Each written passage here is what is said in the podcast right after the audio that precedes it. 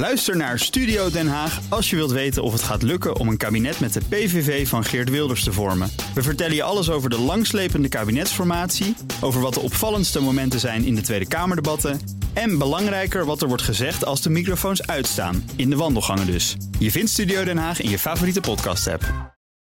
De column van Ben van der Burg. Ik gaf Piet de schaatsles. Op zaterdagochtend nam ik hem mee naar de ijsbaan en leerde hem recht op zijn schaatsen staan en zijwaarts af te zetten.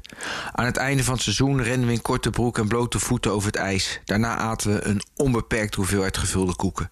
Thuis had hij het lastig. Moeder aan de drank, ouders gingen scheiden, vader overleed, school vond hem maar niets. Nu heeft hij geen werk. Hij lust graag een borrel. Dat soort narigheid. Pieter stuurt soms via Messenger een bericht waarna ik even contact maak.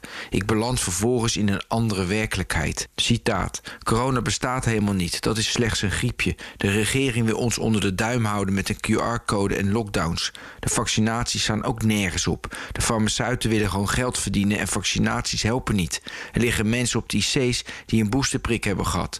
Vorig jaar waren we niet gevaccineerd en nu hebben we meer besmettingen.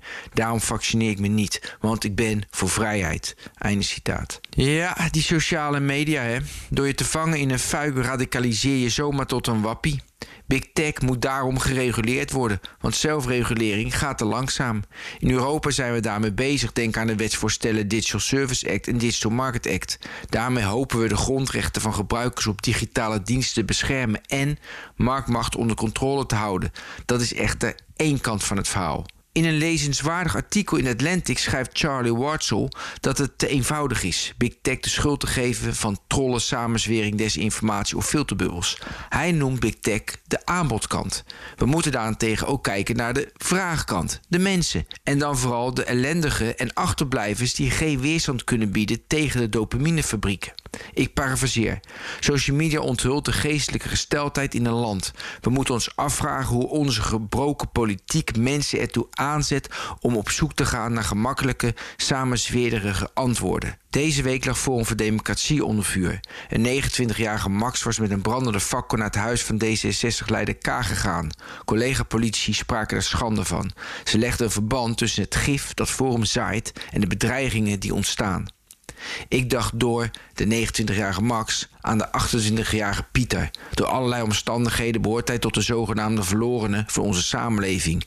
Pieter schijnt nog geen gekke dingen te doen en dat blijft zo. Als we af en toe maar naar hem luisteren, een berichtje achterlaten of gewoon een likeje geven.